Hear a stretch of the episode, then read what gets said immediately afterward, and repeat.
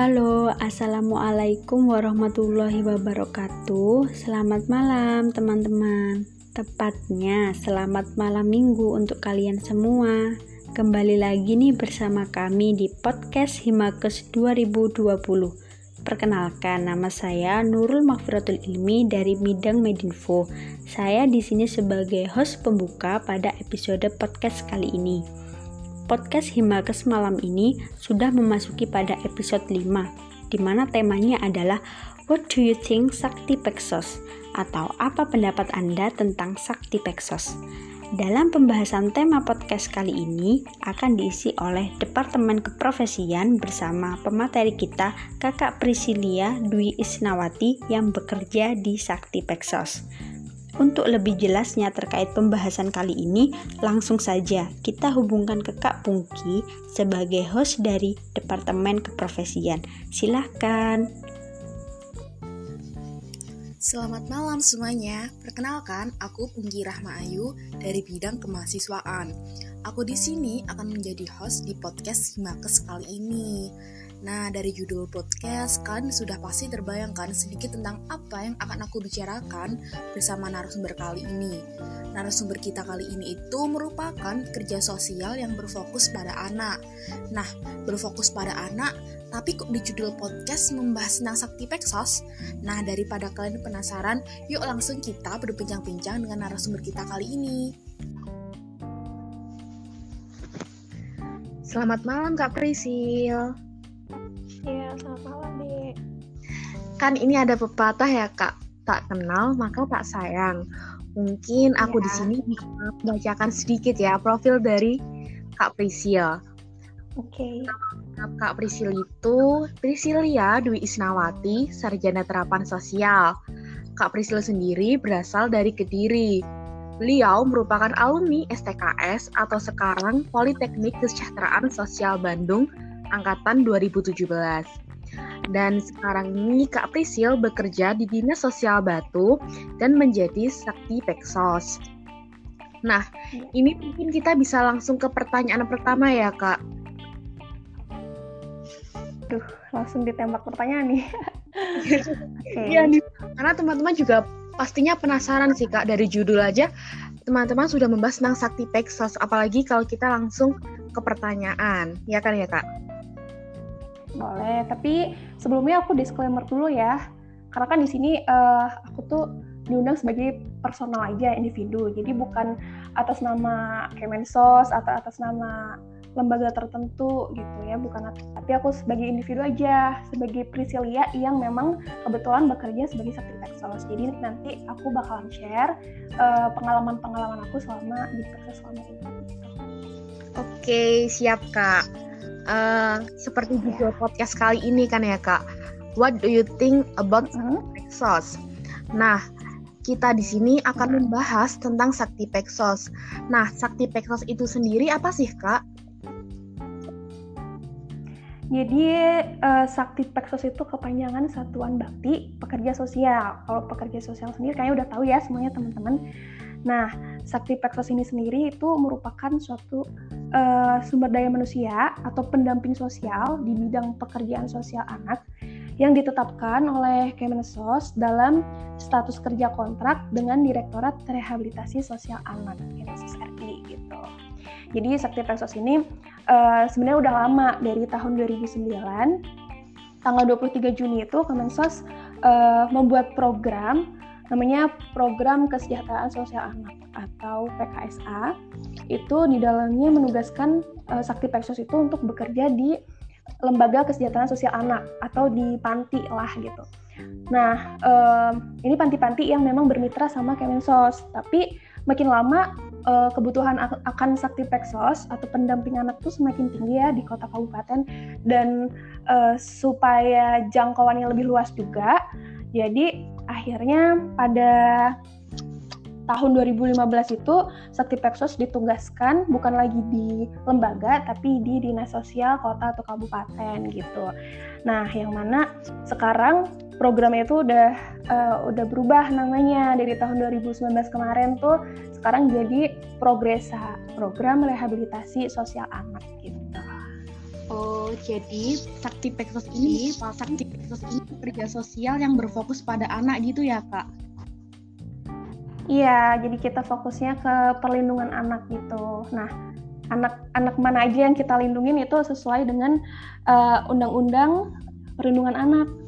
Ingat nggak nomor berapa? Berapa kak? Ini mungkin bisa jadi pembelajaran bagi kita kita bagi kita. Iya, jadi uh, sesuai Undang-Undang Perlindungan Anak nomor 35 tahun 2014 di pasal 59 itu ada uh, eh, 15 anak yang harus kita kita lindungin gitu ya. Dan itu menjadi sasaran juga bagi praktek pekerja sosial anak. Itu yang pertama anak dengan uh, anak dalam situasi darurat gitu. Terus uh, yang kedua anak yang berhadapan dengan hukum. Yang ketiga anak dari kelompok minoritas dan terisolasi yang keempat anak yang dieksploitasi secara ekonomi atau mungkin anak-anak yang memang disuruh jualan gitu. Terus uh, anak yang menjadi korban penyalahgunaan nafsa, terus anak yang menjadi korban pornografi, kemudian ada anak HIV/AIDS, anak korban penculikan, penjualan dan atau perdagangan, kemudian yang nomor 9 anak korban kekerasan fisik atau psikis, lalu anak korban kekerasan seksual, anak korban jaringan terorisme, anak penyandang disabilitas, anak korban perlakuan salah dan penelantaran. Yang ke-14, anak dengan perilaku sosial menyimpang. Dan yang terakhir, anak yang menjadi korban uh, stigma, stigmatisasi dari pelabelan terkait dengan kondisi orang tuanya. Oh, jadi ada banyak banget memang anak-anak yang harus kita lindungi. Oh, Oke okay, kak, jadi peran dari Sakti Pegasus ini merupakan untuk perlindungan bagi anak itu sendiri ya kak. Mungkin di sini untuk lanjut aku bertanya, uh, tugas atau peran dari Sakti Peksos itu sendiri apa kak? Jadi perannya itu ada empat peran pokoknya tuh. Yang pertama tuh kita pendataan. Jadi uh, Kementerian Sosial itu setiap setiap apa ya setiap memberikan bantuan atau memberikan suatu program itu harus uh, ada datanya gitu. Setiap anak tuh harus masuk ke dalam sistem namanya 6NG, Sistem Informasi Kesejahteraan Sosial New, De New Generation.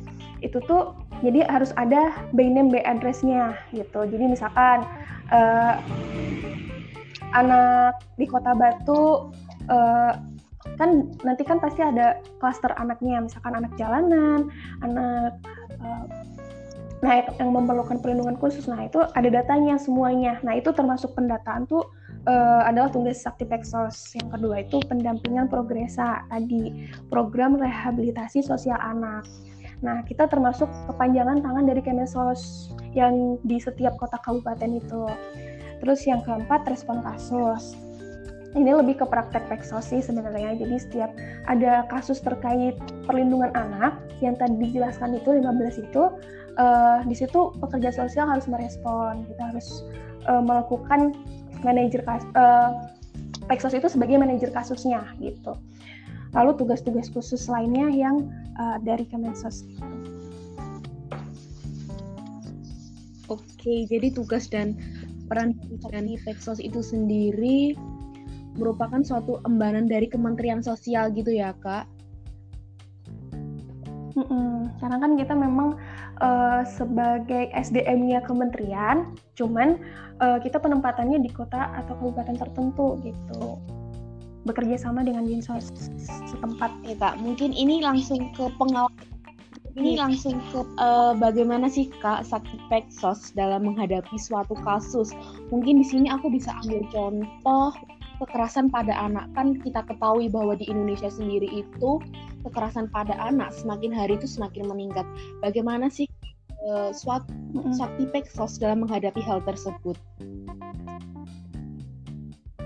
Hmm, jadi biasanya uh, macam-macam sih sakti peksos itu kan biasanya uh, berkantor di dinas sosial setempat tuh. Nah tergantung kasus itu pengaduannya dari siapa. Misalkan uh, kalau dari Polres biasanya kita langsung diminta untuk pendampingan ketika anak itu di BAP. Artinya ketika anak diminta uh, keterangannya di kantor polisi. Nah, kalau di masyarakat berarti kita juga harus terjun ke masyarakat gitu. Ke, mungkin ke RT RW-nya. uh, sebenarnya tahapannya sama aja dari dari mulai intake intake kontak kontrak kontak kontrak. Jadi pertama itu kita pendekatan ke anak itu pendekatan ke orang tua. Uh, mereka juga harus tahu uh, sakti plexus ini apa dan memberikan layanan apa. Jangan tiba-tiba uh, ada kasus terus ada orang datang orang asing datang siapa kamu? gitu. Pasti juga mereka nggak akan mau dan nggak akan bisa percaya segitu ya apalagi kan kekerasan anak. Kalau seksual itu lebih sensitif lagi isunya. Jadi yang pertama menjelaskan uh, kita kita ini siapa dan apa yang akan kita berikan layanannya seperti apa. Baru kalau mereka sudah setuju boleh tanda tangan kontrak.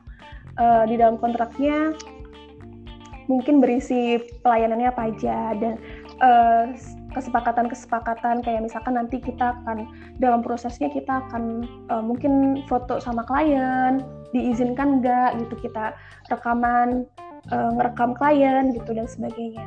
Nah kalau sudah kontrak itu nanti lanjut ke asesmen. Jadi kita menggali data. Sebenarnya nih uh, kekerasan itu dilakukan oleh siapa? Efeknya seperti apa ke anak? Apakah cuman kayak memar aja? Apa ternyata memang ada ada sampai uh, organ dalamnya nih yang yang bermasalah atau bahkan sampai ke seksual. Nah, itu perlu kita tahu juga. Kalau perlu bahkan kita bisa langsung pemeriksaan secara kesehatan apa aja nih uh, dampaknya gitu. Selain itu juga gimana kondisi psikis klien, itu yang terpenting, psikis dan sosialnya. Ada perubahan nggak dari perilaku klien deh, yang dari sebelum dia mendapatkan kekerasan dan setelah gitu. Dari situ nanti uh, kita akan tahu kebutuhan klien apa dan sistem sumber yang bisa dimanfaatkan di lingkungan klien apa dan uh, masalah sebenarnya yang harus kita fokuskan itu apa itu akan ketahuan. Nah selanjutnya mungkin uh, ke rencana intervensi. Nah setelah kita tahu tuh semuanya informasi itu uh, kita lanjut merencanakan. Oke okay, kalau udah kayak gini uh, selanjutnya seperti apa? Misalkan nih uh, si anak itu mendapatkan uh, kekerasan dari orang tua. Nah, rencana intervensinya nggak mungkin kan si anak itu tetap tinggal sama orang tua untuk sementara ini, karena kan uh, pasti beresiko banget, itu membahayakan anak. Jadi uh, mungkin rencana intervensinya bisa anak untuk sementara uh, dibawa ke budeknya atau ke pakleknya mungkin gitu. Rencana-rencana yang uh, yang untuk penanganan klien gitu. Nah, itu juga harus disetujui oleh uh, beberapa pihak gitu kayak misalkan keluarga, orang tuanya, bahkan anaknya gitu. Anaknya mau nggak? Gitu. Semuanya kita uh, sepakati bersama. Nah, kalau misalkan udah uh, kita intervensi tuh. Misalkan nih anaknya ternyata punya dari kekerasan itu tadi dampaknya ke kesehatannya. Kita obatin dulu secara kesehatan gitu. Tetap kita periksain ke puskesmas, misalkan kita temenin ke dokter atau bahkan ke rumah sakit kalau misalkan opname gitu. Nah, yang kedua uh, apa aja tadi uh, masalah-masalahnya itu yang perlu kita kita tanganin gitu dan itu kita nggak bisa sendiri mungkin kita kerjasama dengan dinas perlindungan anak kerjasama dengan RT RW, kerjasama dengan psikolog gitu. Apalagi tadi kalau misalkan ada dampak psikisnya, misalkan dia jadi apa ya jadi ketakutan yang luar biasa atau bahkan sampai trauma. Nah itu kita uh, coba dampingin, kita akseskan. Kira-kira ada nggak nih sistem sumbernya, ada nggak nih psikolog? Misalkan kalau saya kan di Batu ya, ada nggak nih psikolog di Batu yang memang bisa diakses dan kalau misalkan kliennya dari keluarga nggak mampu ya itu bisa gratis gitu. Itu ada nggak? Baru diakseskan. Kalau misalkan udah semuanya kita monitoring. Jadi dari dari beberapa poin yang harus kita intervensi tadi itu ada perkembangan nggak gitu? Mana-mana aja yang berhasil mana-mana yang nggak. Kalau berhasil uh, faktor faktor keberhasilannya apa aja? Kalau misalkan nggak berhasil ya karena apa nggak berhasilnya? Itu dievaluasi kalau masa evaluasi misalkan kita masih kurang masih kurang informasi soal soal klien nggak apa-apa kita asesmen lagi gitu. Jadi itu fleksibel. Nah kalau misalkan udah misalkan memang udah selesai dan klien uh, udah ada perubahan itu udah berhasil itu bisa terminasi. Atau kalau misalkan si kliennya memang contoh kasusnya misalkan dia dapat perlakuan kekerasan dari kedua orang tuanya. Dia nggak punya saudara sama sekali nah bingung kan mau ke mana itu bisa kita rujuk rujuk ke lembaga perlindungan anak yang memang di situ uh, memang memperhatikan perlindungan anak. Nah, kita bisa rujuk ke sana. Nanti kita ketemu dengan peksosnya. Ada juga peksos yang di lembaga gitu. Nanti bisa kita serahkan laporan sosial perkembangan klien. Nanti peksos yang di lembaga bisa langsung baca-baca tuh dari kalau misal kayaknya kalau di kesehatan kayaknya apa rekam medis kayaknya kayak gitu juga. Jadi kalau kita ngerujuk klien juga harus disertai laporan sosial. Baru kalau misalkan udah selesai kita boleh terminasi. Oke kak. Berarti bukan hanya uh, tahapan kecil ya kak tetapi ada banyak sekali tahapan yang perlu dilakukan. Ya dan itu sistematis gitu. Jadi nggak boleh asal ya. gitu kan. Uh, sangat menarik banget ya kak untuk kita berbicara tentang sakti peksos ini uh, mungkin ini ini juga pertanyaan titipan mungkin ya kak. Uh, kan tahu bahwa hmm. kondisi pandemi saat ini itu bukan hanya orang dewasa juga yang mengalami keresahan ataupun kegelisahan ya kak. Tetapi anak-anak pun juga hmm. mengalami hal yang sama. Mungkin bisa dikatakan itu bahwa pandemi ini tuh dapat memperberat kesehatan jiwa anak yang telah ada sebelumnya. Mungkin yang aku ini itu hmm peran Sakti Peksos Kak dalam penampingan maupun perlindungan sosial bagi anak yang mengalami permasalahan pandemi saat ini itu bagaimana Kak? Hmm, ya benar. Karena kan anak-anak udah nggak sekolah ya, jadi mereka uh, kayaknya bosen ya di rumah. Uh, Sebenarnya kalau dari pekerja sosial sendiri, ada namanya Ikatan Pekerja Sosial Profesional Indonesia IPSPI. Mereka itu membuka layanan hotline gitu. Jadi bagi orang tua dan anak yang memerlukan itu bisa nanti telepon itu salah satunya. Nah yang kedua kalau khusus spesifik Sakti Pepso sendiri sebetulnya uh, kita meresponnya sama aja. Tahapan yang yang yang uh, kakak jelasin tadi tuh sama aja. Itu cuman kita lebih memperhati harus memperhatikan protokol kesehatan. Artinya kan ini yang kita tangani itu bukan anak biasa gitu, tapi anak yang positif COVID-19 gitu. Uh, selain bahaya untuk kitanya sendiri itu juga anak kan belum belum sehat gitu. Yang pertama ya jelas uh, kita fokuskan ke penyembuhan secara kesehatannya dulu. Nah, uh, selain itu uh, pekerja sosial itu juga harus mengikuti panduan Sakti Peksos. Jadi memang dari kementerian sendiri itu sudah mengeluarkan uh, panduan bekerja Sakti Peksos dalam perlindungan anak. Terus uh, jadi kalau kakak boleh jelas uh, boleh apa ya kayak simpulin itu ada tiga tiga peran Sakti Peksos. Yang pertama tuh edukator. Jelas ini penting banget karena masyarakat harus tahu dan anak-anak uh, pun juga harus tahu sebenarnya COVID-19 itu penyakit yang seperti apa, penularannya kayak gimana, dampaknya apa gitu. Itu uh, harus dijelaskan dan diedukasi kepada masyarakat terutama anak dan anak-anak termasuk anak-anak yang di, ada di dalam lembaga. Kebetulan uh, kami Sakti Peksos Indonesia kemarin mendapatkan bantuan uh, berupa booklet KIE Komunikasi Edu, uh, Informasi Edukasi itu terkait uh, eh, PHBS dan eh, COVID-19 itu sendiri gitu. Jadi kemarin kita distribusi ke setiap LKSA, Lembaga Kesejahteraan Sosial Anak, dan kita apa itu COVID, bagaimana new normal itu seperti apa, terus uh, kita kita harus tetap uh, melakukan PHBS gitu gitu. Nah jadi yang pertama tuh edukator, yang kedua uh, broker. Nah dalam dalam merespon COVID tadi dijelasin tetap tahapannya sesuai itu. Cuman kadang-kadang kan karena ini bahaya bukan kadang-kadang, tapi memang kita harus ekstra hati-hati. Jadi pertemuan itu nggak nggak selalu langsung tatap muka gitu. Jadi bisa bisa uh, pakai daring, bisa kita video callan atau teleponan sama kliennya. Nah, termasuk kemarin itu uh, kita mengajukan bantuan untuk anak-anak yang positif COVID-19 dan anak-anak yang terdampak gitu. Jadi ada yang orang tuanya positif dan anaknya akhirnya terdampak juga. Nah, itu kita usulkan untuk mendapatkan bantuan. Uh, terus yang terakhir itu fasilitator. Jadi uh, karena kebanyakan anak-anak positif dan memang orang-orang positif kan pasti dipindahkan uh, di di apa namanya di karantina. Ada yang di rumah sakit, ada yang di shelter tertentu, ada yang di rumah. Nah itu kita fasilitasi bagaimana masyarakat itu tetap tetap bisa menerima keluarga uh, yang positif ini. Gitu itu sih barangkali uh, yang bisa kakak jelasin oke okay, oke okay.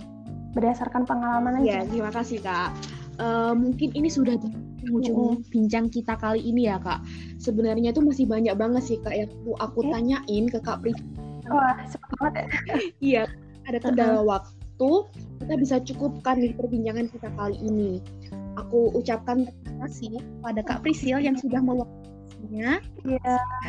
Sama. Mudah-mudahan tadi jelas ya penjelasan yang dijelasin. Siap kak, siap, siap. Pasti jelas. Insya Allah pasti jelas. Terima kasih kak jika bincang-bincang kita kali ini tuh bukan hanya sekedar berbincangan untuk mengisi podcast ya kak. Selanjutnya kita bersilaturahmi mm -hmm. lagi untuk berdiskusi maupun hal lainnya. Nah, iya nggak apa-apa teman-teman. Kalau misalkan masih banyak yang mau didiskusiin nanti boleh hubungi. Oke okay, kak ya. Mungkin teman-teman yang ingin bertanya lebih bisa langsung DM di Instagram Kak Prisil ya di @nanaprisilia. Aku juga ucapkan nih terima kasih kepada teman-teman yang sudah mendengarkan podcast Himakes kali ini. Semoga podcast kali ini itu bisa bermanfaat bagi kita semua. Aku ingatkan tetap jaga kesehatan dan jangan lupa tetap semangat dan bahagia di hari-hari kalian. Selamat malam semuanya dan terima kasih untuk Kak Prisil. Sama-sama, makasih ya. Baiklah, terima kasih untuk Departemen Keprofesian dan pemateri kita Kak Prisidia atas penjelasannya terkait tema pembahasan podcast kali ini.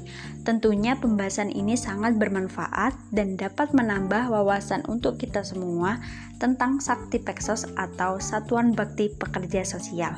Terima kasih juga nih untuk pendengar setiap podcast Himakes 2020 karena di malam minggu ini telah meluangkan waktunya untuk mendengar podcast kami dari awal sampai akhir. Maaf ya jika banyak kekurangan dan keluputan karena sejatinya manusia tidak luput dari kesalahan. Sampai jumpa di podcast episode selanjutnya. Wassalamualaikum warahmatullahi wabarakatuh.